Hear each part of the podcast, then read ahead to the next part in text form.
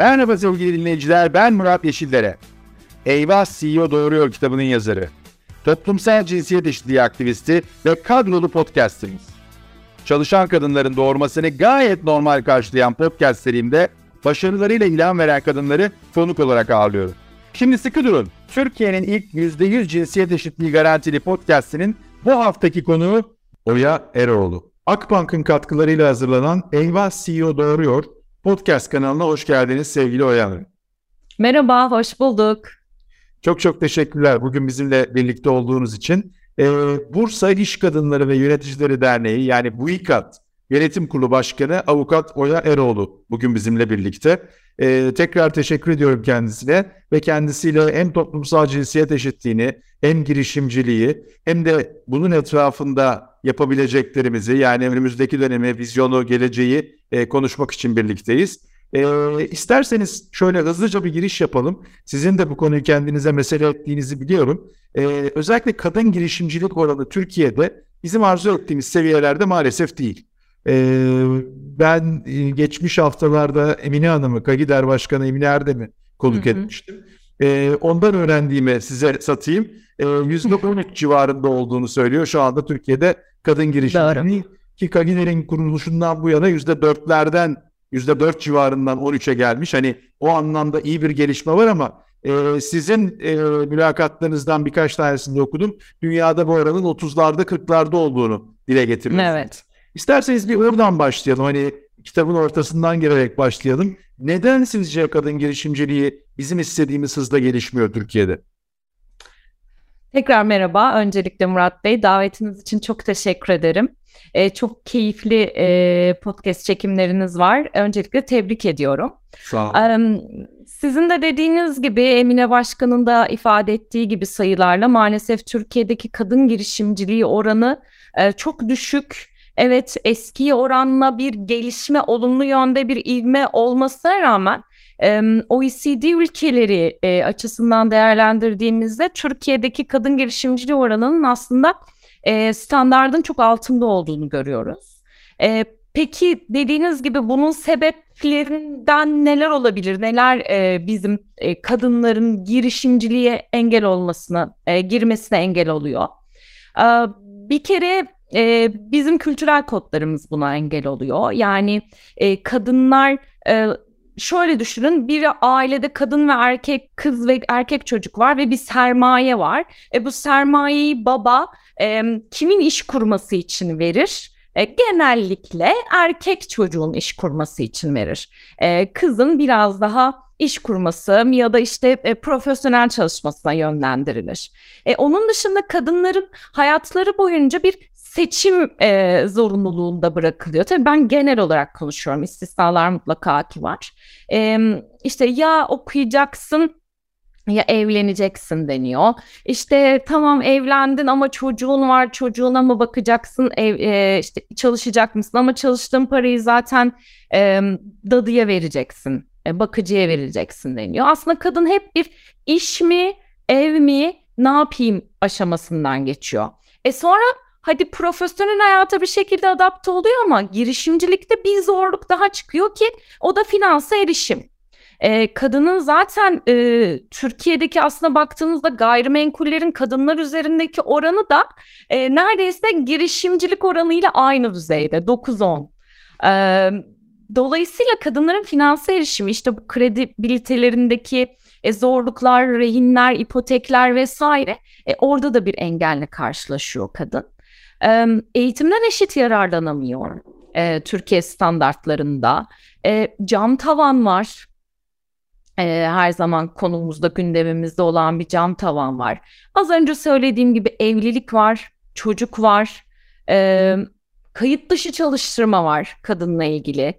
E, aslında bu verilerin çok da e, şeffaf ve doğru olduğu da şüpheli yüzde on üçlerin e, kadınların e, eşit işe eşit ücret alamama durumu var. Dolayısıyla e, iş hayatının uzaklaşması gibi sebepleri sayabiliriz ki bunların hepsi aslında kendi başına çok büyük bir ana konu üzerinde çalışılması gereken konular e, kadınların girişimcilikteki sayılarının azlığı ile ilgili.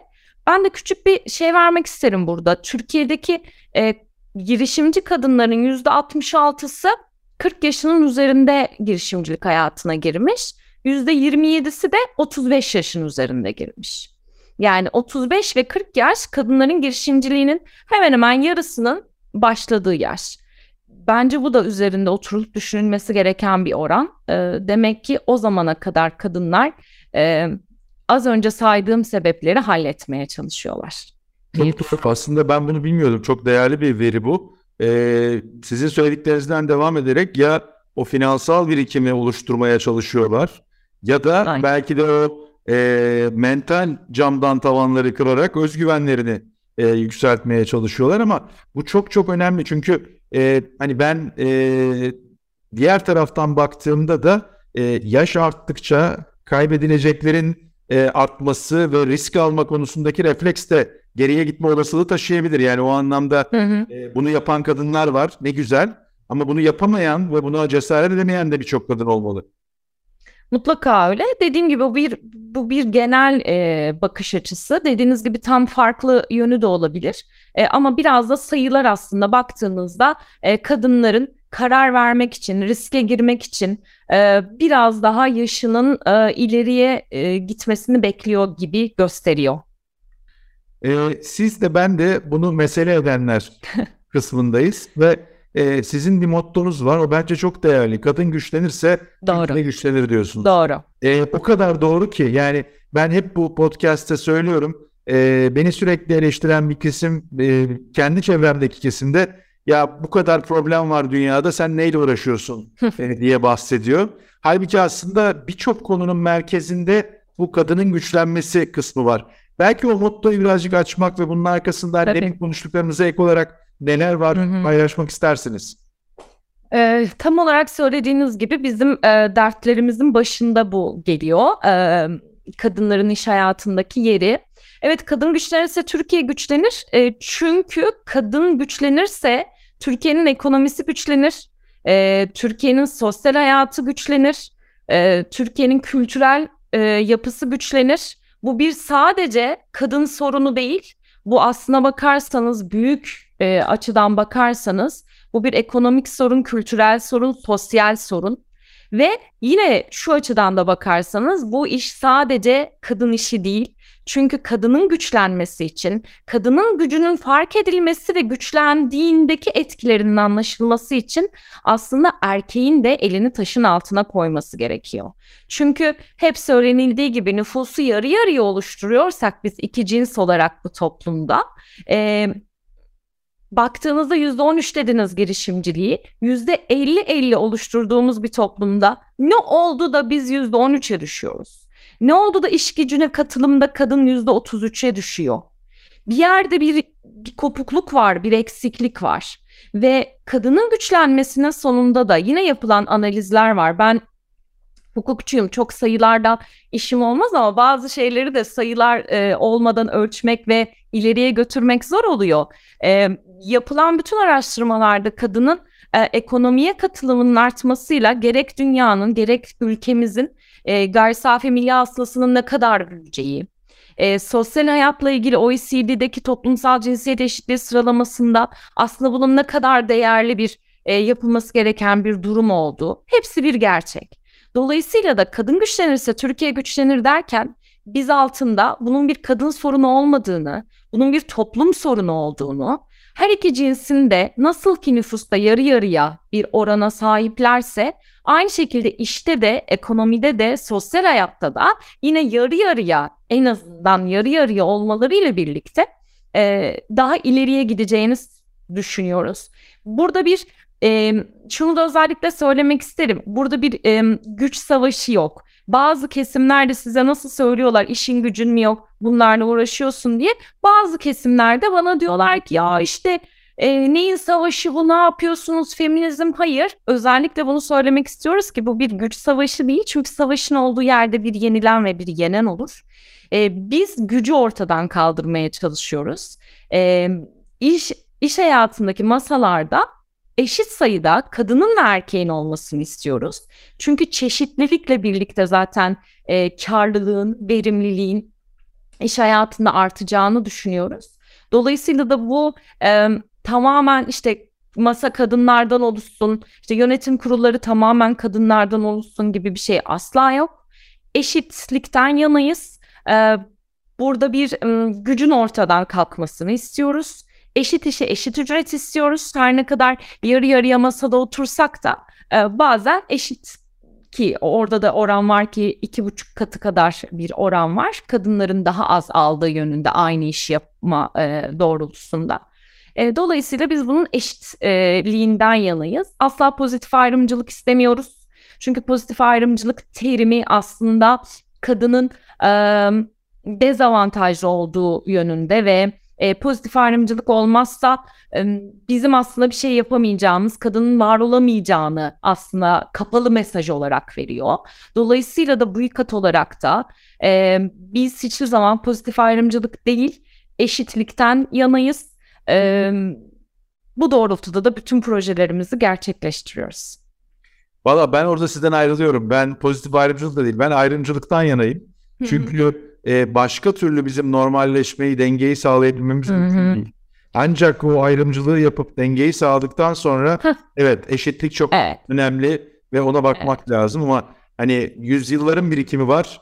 Onu e, hani insanlar akıllı, uslu, e, vicdanlı düşünsünler ve kararlarını öyle versinler diye bekleyerek ben değiştirebileceğimiz noktasında değilim. E, ama tabii saygı duyuyorum söylediğinize. Onlara ee, katılıyorum. Hemen bir parantez içinde şunu söylemek isterim. Emine Başkan'ın da e, bu doğrultuda bir Avrupa Birliği projesi gerçekleştirmiştik. Buykat'la e, Kagider.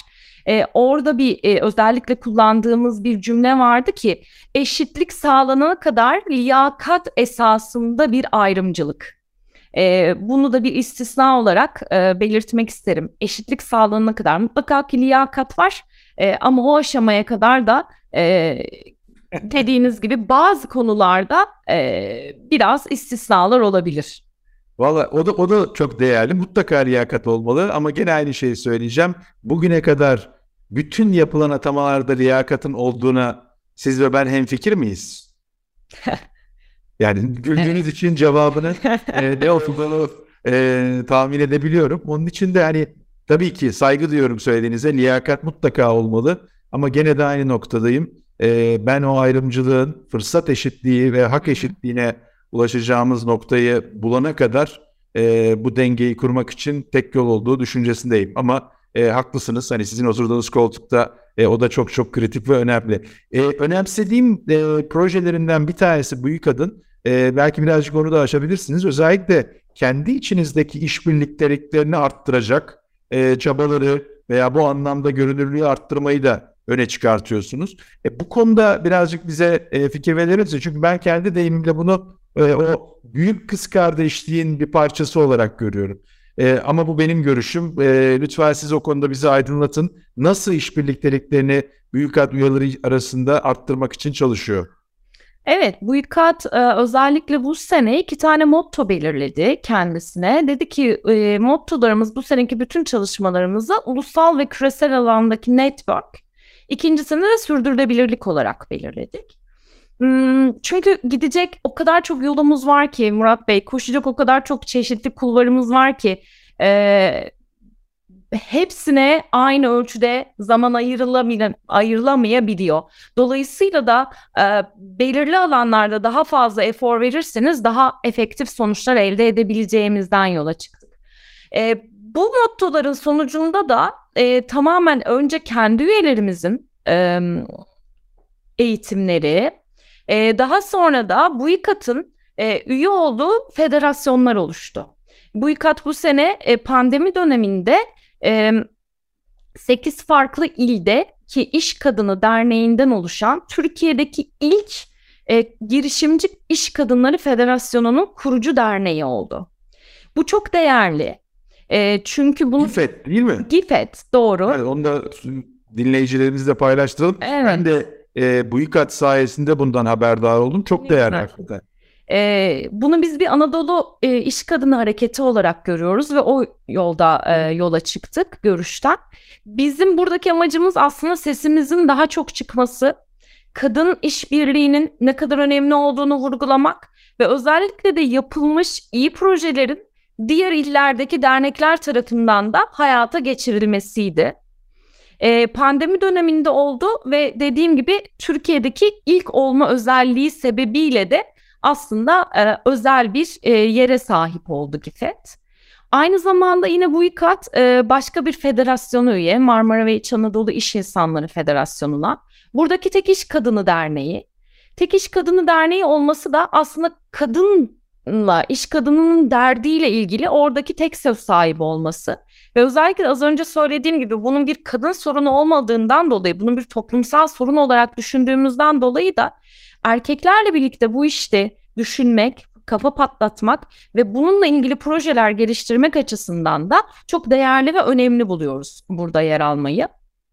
Aynı zamanda uluslararası AFEM e, Akdeniz e, Kad İş Kadınları e, Konfederasyonu'na da üyeyiz ki e, bu da aslında Bursa e, merkezli ve Bursa'da e, etkinliklerini yürüten bir derneğin e, ne kadar ulusal ve hatta uluslararası etkiler yapan e, işlerde ve projelerde olduğunu da gösteriyor.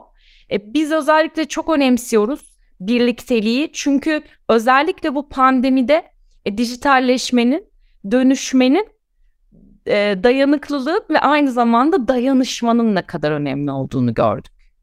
E, bundan dolayı da e, birlikte hareket etmekle, e, daha çok sesimizi duyurmakla e, daha iyi işler yapacağımızı, daha etkili işler yapacağımızı, daha ciddi lobiler yaratacağımızı düşünüyoruz.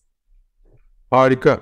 Ee, biraz evvel Covid'den bahsettiniz. Hani Covid'in e, farklı unsurları da oldu. Aslında e, iki tane konuya bu konuda özellikle sizinle e, değinmek istiyorum. Birincisi gene e, Emine Erdem'le yaptığımız e, podcast'teki e, benim için öğretilerden bir tanesi e, Türkiye özelinde bakıldığında e, kapanan iş yerlerinin analizi kadınların sahip olduğu ve işlettiği işletmelerin e, daha azının kapandığı, erkeklerin yaptığının daha fazlasının kapandığı sayısal olarak değil aynı zamanda oransal olarak da aynı şey var. Bununla ilgili sizin bir yorumunuz e, olabilir mi? Hani bu kadın girişimcilerin bu anlamda daha kalıcı, sürdürülebilir e, değer yarattığı ile ilgili e, hem sebep hem de sonuç ilişkisi arasında. Ee, şöyle zaten Covid ile mücadele kapsamında dünyada özellikle Covid'in ortaya çıktığı 2020 senesindeki yapılan araştırmalarda en iyi şekilde salgınla mücadele eden ülkelerin ilk beşinin yöneticilerinin hepsinin kadın olduğu ortaya çıkıyor. İşte kuzey ülkelerinden bahsediyorum. Sizin de bildiğiniz gibi.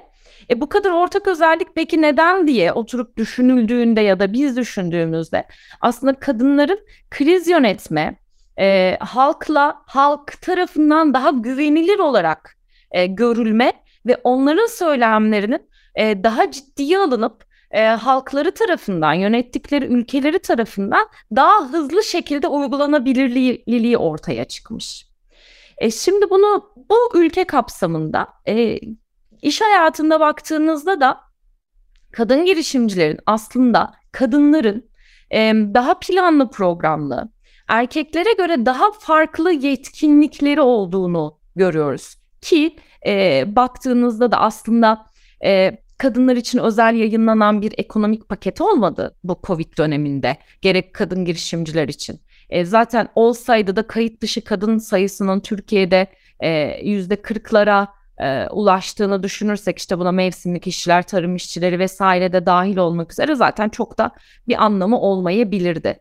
E, ama sizin söylediğinizin biraz e, olumsuz tarafı da şöyle bir şey oldu ki bu dönemde kadınların gelir getirici işleri azaldı. Aksine gelir getirmeyen işleri arttı. Ee, özellikle pandeminin ilk zamanlarından bahsediyorum. Özellikle eve daha çok evet evet eve kapan. Aynen öyle ve bunların hiçbiri de gelir getirmiyordu kadına.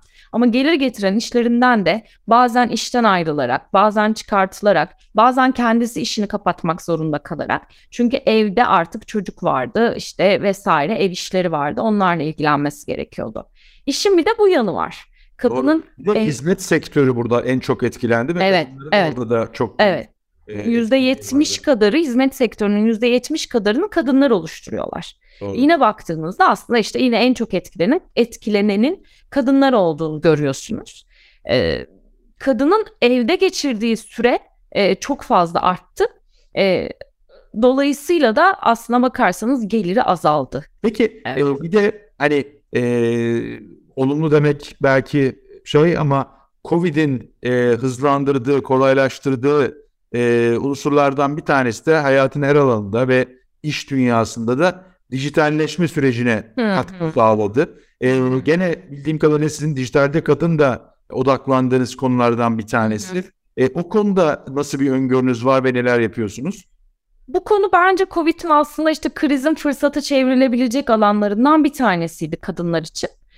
Çünkü bizim işte konuşmamızın en başına bahsettiğimiz kadınlar neden girişimcilikten uzak oluyor, oranlar neden düşük, neden geç geç yaşta başlıyor dediğimizde aslında en çok işte cam tavan dedik. E, kadının önündeki engellerden bahsettik iş hayatındaki. Dijitalleşmeyle birlikte aslında bunlar azaldı. Tam tersi olarak işte cam tavanların artık biraz daha azaldığı çünkü dijitalleşmenin sonucunda karşı tarafın kadın mı erkek mi olduğunu bilmeden e, bazı e, ticaretler gerçekleşti. Kadın e, işte çocuk mu bakacak, çalışacak mı olan o seçimler, e, kadın evden de çalışarak, uzakta ya da uzaktan da çalışarak halletmeye başladı. Dolayısıyla aslında biz biraz e, bu pandeminin bu tarafını e, biraz da şey olarak görüyoruz. Yani fırsata çevirme olarak görüyoruz. Fırsat eşitliği, dengeleyici unsur. E, daha çok erkekle kadının koşullarını et, eşitleyici bir alan olarak görüyoruz ki burada da en önemli konu ne çıktı karşıya? Dijital okuryazarlık.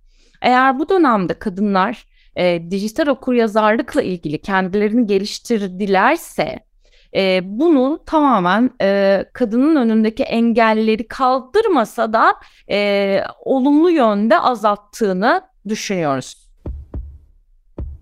Peki, e, şimdi Akbank'ın katkılarıyla e, karşınıza gelen Eyvah CEO Doğruyor isimli podcastimizde sıfır tolerans diye bahsettiğimiz e, bölüme geçiyoruz. Burada e, Oya Hanım konuklarımıza toplumsal cinsiyet eşitsizliğinde sizin sıfır tolerans gösterdiğiniz üç anahtar kelimeyi bizimle paylaşmanızı rica ediyoruz. E, konuklarımıza sorduğumuz bu soruyu dinleyicilerimiz için de geçerli. Dinleyicilerimiz de Twitter'da toplumsal cinsiyet eşitliği sağlanamaması için engel olan veya onlar için sıfır tolerans gösterdikleri e, başlıkları, e, kelimeleri e, sıfır tolerans hashtag ile bizimle paylaşmalarını rica ediyoruz. E, size tekrar sorayım toplumsal cinsiyet eşitliği ya da eşitsizliğini düşündüğünüzde sizin sıfır tolerans gösterdiğiniz üç anahtar kelime ya da kavram nedir? Eşit işe eşit ücret olmaması, e, algı, kadınların e, iş hayatında olmaması ile ilgili algı e,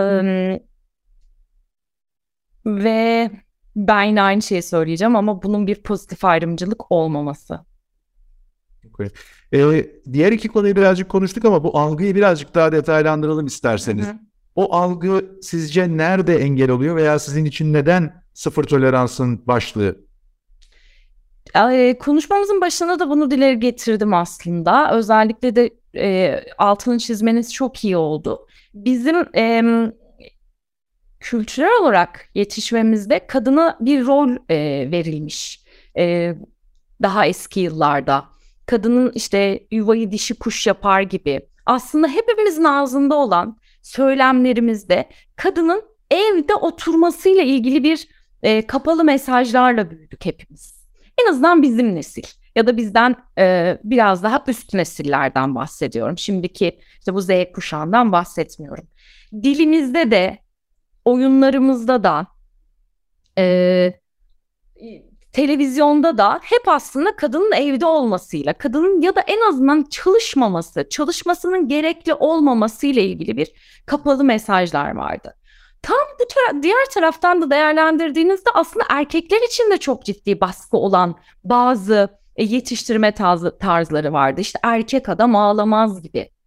e, işte dışarıda e, ekmeğini taştan çıkarır gibi. Yani hep bir güç, e, hep bir kendini ispat, e, hep bir e, kuyruğunu dik tutma çabası. E, birlikte yaşam değil, ortak yaşam değil. Kadınla erkeğin ortak olarak birlikte yaşamasından ziyade erkeğin hep bir büyük ağaç olup kadının o ağacın arkasında olması gibi. E şimdi bunlar dediğim gibi bu şekilde ailemizde, okulda, televizyonda işte bizim zamanımızda sosyal medya yoktu hani gençlikte yıllarımızda. E bunlarla büyüdüğünüz zaman bunları doğru olarak ya da normal olarak görüyorsunuz. Ve e, ne kadar e, kendinizi evet işte okuyoruz üniversite o bu lisans yüksek lisans e, ama içten içe bu e, tabakalaşmayı yıkmamız çok kolay değil. E, her ne kadar insanlar bazı eğitimlerden geçseler de e, ciddi olarak işte yurt dışı vesaire görseler de bir kısmındaki bu kültürel kod e, çok çabuk geçmiyor. Çünkü eve döndüğünde aslında işte aile evine döndüğünde devam eden ve ondan beklenen bazı görevler ve ödevler var. Hala duyuyoruz kadının eşinden ayrılmasında, ailesinin arkasında olmamasını ki bunlar gerçekten iyi eğitim almış ailelerden bahsediyorum. Dolayısıyla da sizin kadını erkekle eşit olarak görüp e, Yekta Kopan Bey'in bir sözü vardı. Bir konuk olmuştu bize. Şöyle bir şey sordu. Dedi ki e, bir kadın grubuna e, eşleriniz size yardım ediyorlar mı? Ev işlerinde dedi. E, mutlaka siz de duymuşsunuzdur ondan bu cümleleri. İşte aa ediyor benimki ediyor falan böyle biz e, hevesle anlatıyoruz falan. İşte dedi yanlışınız burada başlıyor. Çünkü yardım etmeyi kabul etmişsiniz siz. E, bu bunu siz asil görev olarak kabul etmişsiniz zaten ve yardım ettiğinden dolayı da mutlu oluyorsunuz. E, Nasıl ilk etapta böyle anlayamadık. Evet sonra e, kendisinin bu açıklamasından sonra evet aslında hepimiz çok sevinçle, mutlulukla yardım etmesini kabul edip e, bunu dile getirmişiz. İşte diyeceğim aslında tam olarak da bu cümlenin altında da gizli. Algıdan kastım da bu. E, kadının erkekle, erkeğin kadınla e, üzerindeki sorumlulukları paylaşıp, hayatı paylaşıp, birlikte hayatı e, devam ettirmesini, nin algısını e, doğru olarak olması gerektiği gibi e, yapmamız, yaratmamız, öğretmemiz ve rol model olmamız gerekiyor. Tam olarak da işte e, benim için sıfır tolerans olacak konulardan biri de bu. Harika. Buradan Yekta'ya da selam olsun. Ee, aynı bahsettiğiniz örneği e, ben de birkaç kez bu sefer erkeklerin de olduğu salonlarda yine getirdiğimde o erkekler de büyük bir mutlulukla tabii tabii yardım ediyoruz diye ellerini kaldırıyorlar. Dolayısıyla çok çok doğru bir noktaya e, işaret ediyorsunuz. E, siz e, özellikle pandemi döneminde e, sizin e, başkanlık ilk baştan döneminiz pandemiyle tam örtüştü. E, evet. E, önemli bir kısmı. Onun için de özellikle bu e, ekonominin ayakta kalması, gelişmesi için de e, çok fazla çaba gösterdiğimizi e, biliyorum. E, oradaki e, tespitlerinizden, saptamalarınızdan bir tanesi de ki e, Bursa bu anlamda Türkiye'de endüstrinin de önemli en büyük merkezlerinden bir tanesi. Hı hı. E, zaman zaman e, iş dünyasında çalıştıracak e, çalışan bulamadığını e, bu e, iş yerlerinin sahiplerinin e, dile getirdiniz. Ve hatta zaman zaman da bu asgari ücretinin kat kat üzerinde, kat be kat üzerinde e, ücretler ödenilmesine rağmen e, çalışacak insan bulamadığından bahsettiniz. E, beni tabii orada düşündüren kısım hani demin konuştuklarımızla paralel olarak bir tarafta e, iş hayatına bir türlü dahil edemediğimiz bir e, kadın e, grubu var. Doğru. Ve öteki tarafta da işte endüstriyel tesislerde e, çalıştırmak konusunda çalışan bulamayan bir e, iş sahibi kesim var. Bunlar nasıl oluyor da e, birbirlerini bulamıyorlar ve böyle bir sıkıntı oluyor? Birazcık da onun yorumunu sizden duymak Hı-hı. istiyorum.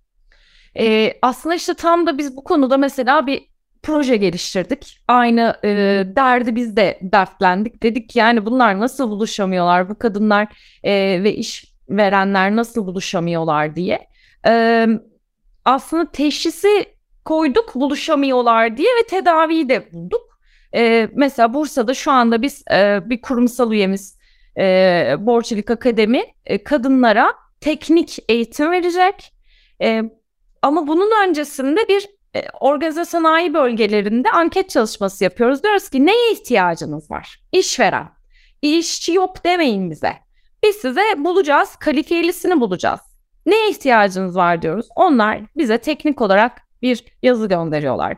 Biz bunun doğrultusunda da kadınlara e, bu eğitimleri verdiriyoruz. Hatta diyoruz ki çocuğunuz varsa da gelin. Çünkü bizim organize sanayi bölgesinde bir kreş var. Çocuğunuz bu dönem içerisinde o kreşten de ücretsiz olarak bakılacak.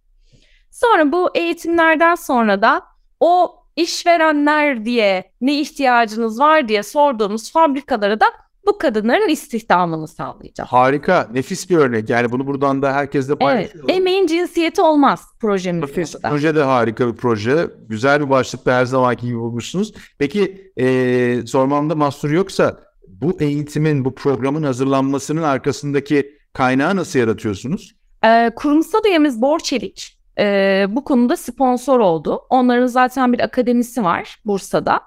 E, onlar tamamen finans kısmını karşılıyorlar. Kadınlara e, ferdi kaza sigortalarından servislerine kadar vereceğiz. Mümkün olduğunca ceplerinden hiçbir e, harcama yapmamalarını sağlayacağız. Dediğim gibi çocuklarına bile bakılmasını e, kreşte faydalanmalarını sağlayacağız.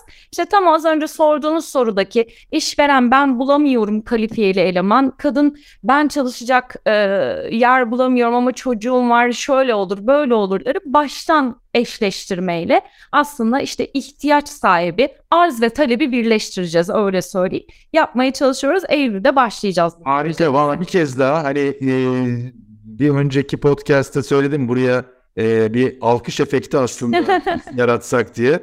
E, belki onu düşünmemiz lazım ama hem büyük adı hem de bu anlamda e, Borçeli'yi hakikaten alkışlamak lazım. Bence çok güzel ve konuştuğumuz e, partileri bir araya getiren bir çalışma. E, hukukçusunuz. Hani iş e, kadını olmanın, girişimci olmanın yanı sıra. E, yanlış bilmiyorsam da e, yüksek lisans çalışmanızda spor hukuku üzerinde evet. yapıyorsunuz. Hatta gene yanlış bilmiyorsam da bir dönem Bursa Spor'da da bu anlamda Doğru. katkı yapıyorsunuz, çalışıyorsunuz. Ee, buradan da aslında birazcık bu konuya da girmek istiyorum. Çünkü e, spor ve özellikle futbolda bu demin konuştuğumuz toplumsal cinsiyet eşitsizliğinin e, camdan tavanların, camdan duvarların çok yoğun hissedildiği alanlardan bir tanesi. O dönemi ve sizin gözlemlerinizi duymak isterim hakikaten futbol dünyası ile ilgili. Evet yani bu yaklaşık işte 17 sene önceden bahsediyoruz. Ee, 17 yani şimdiye göre çok daha da çarpıcı yani o zaman. Evet, evet çok aynen öyle daha da çarpıcı o zamanki zemini düşündüğünüzde hakikaten e, kadının varlığının da adının da olmadığı futbol için konuşuyorum e, olmadığı bir dönem. E, benim için e, staj yaptığım bizde bir yıl zorunlu staj var lisans eğitimimizden sonra Murat Bey. Staj yaptığım e, avukat bey İzmir'de şöyle demişti. Ya o ya keşke erkek olsaydın. Aa neden Cihan Bey dedim. Seni dedi futbol e, camiasına sokmak istiyordum. Yani spor hukukçusu olmanı isterdim dedi. Sanırım o ben de bir şey yaptı. Böyle bir e, kıvılcımdı benim için. Yani neden peki erkek olmam gerekiyor? Kadın olarak yapamaz mıyım gibi. Tabii e, sonra da biraz e, şartlarda onu gerektirdi.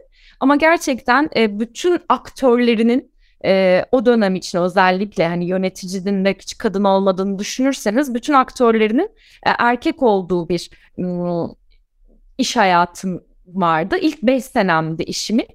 Ama baktığınızda sana bir size bir şey oldu mu derseniz de hani bir zarar oldu mu da derseniz hayır e, bir şekilde siz işinizi yaptığınız zaman e, kendinizi orada e, Oya Hanım olarak değil de avukat hanım olarak e, o toplantıya giriyorsunuz ve e, herkes de sizi öyle tanıyor.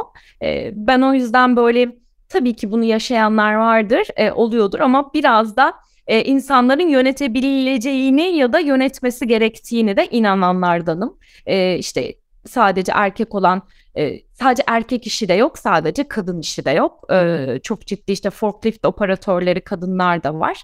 Aynı zamanda çok iyi şef, e, çok iyi aşçı erkekler de var. E, her iş, herkes, her cinsiyet tarafından yapılabilir. Az önce dediğim gibi emeğin cinsiyeti olmaz. hiç tereddütüm yok aslında bunu da ben de zaten savunuyorum. Ben daha çok hani o demin algı diye bahsettiğiniz için e, o algının size yönelik e, olumsuz ben de olmadı. olabileceğini düşünüyordum. Ama olmaması ne mutlu, çok güzel. E, peki gene hukukçu e, tarafınız da sorayım. Size sadece İstanbul Sözleşmesi desem ne gelir aklınıza? Gerisini siz tamamlayın. Ee, hayal kırıklığı, okulun e, sonuna doğru gelinen nokta, bütün hukuk bilgilerimin alt üst olduğu bir karar. E, çok yazık yani. E, çıkmada çok yazık. Sonrasında maalesef Danıştay kararı da ondan daha yazık.